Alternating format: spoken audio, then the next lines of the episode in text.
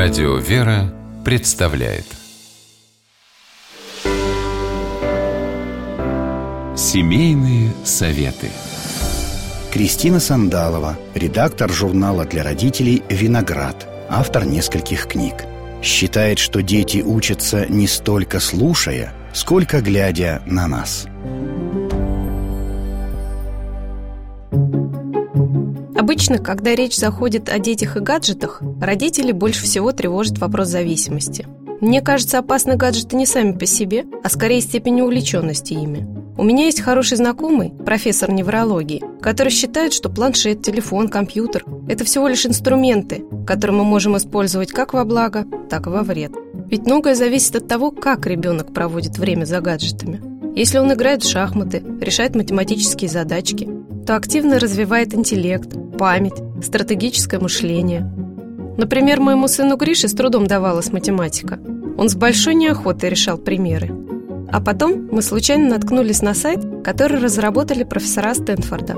Это платформа с математическими играми, где математика подана в виде ярких, интересных и практических задач. Это была невероятная находка. Буквально через две недели у сына наметились значительные успехи в математике. А главное, он полюбил ее.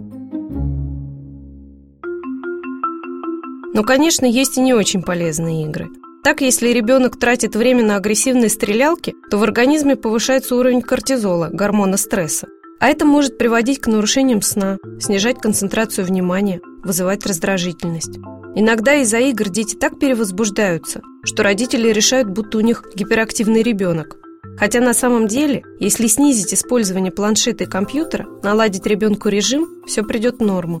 Кстати, специалисты рекомендуют отсрочить общение с гаджетами до трех лет. И не случайно. Во-первых, в этом возрасте гаджеты негативно влияют на нервную систему, а во-вторых, тормозят речевое развитие. Ведь в младенчестве ребенку нужнее всего живое общение – Разговоры с мамой, прогулки с бабушкой, чтение сказок, наблюдение за живой природой.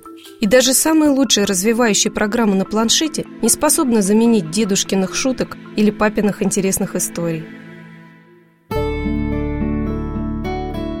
Кстати, нередко чрезмерное увлечение играми, погружение в виртуальную реальность – это способ отгородиться от проблем или погони за общением, которого ребенку не хватает в реальной жизни, поиск тепла, которого он не находит в семье.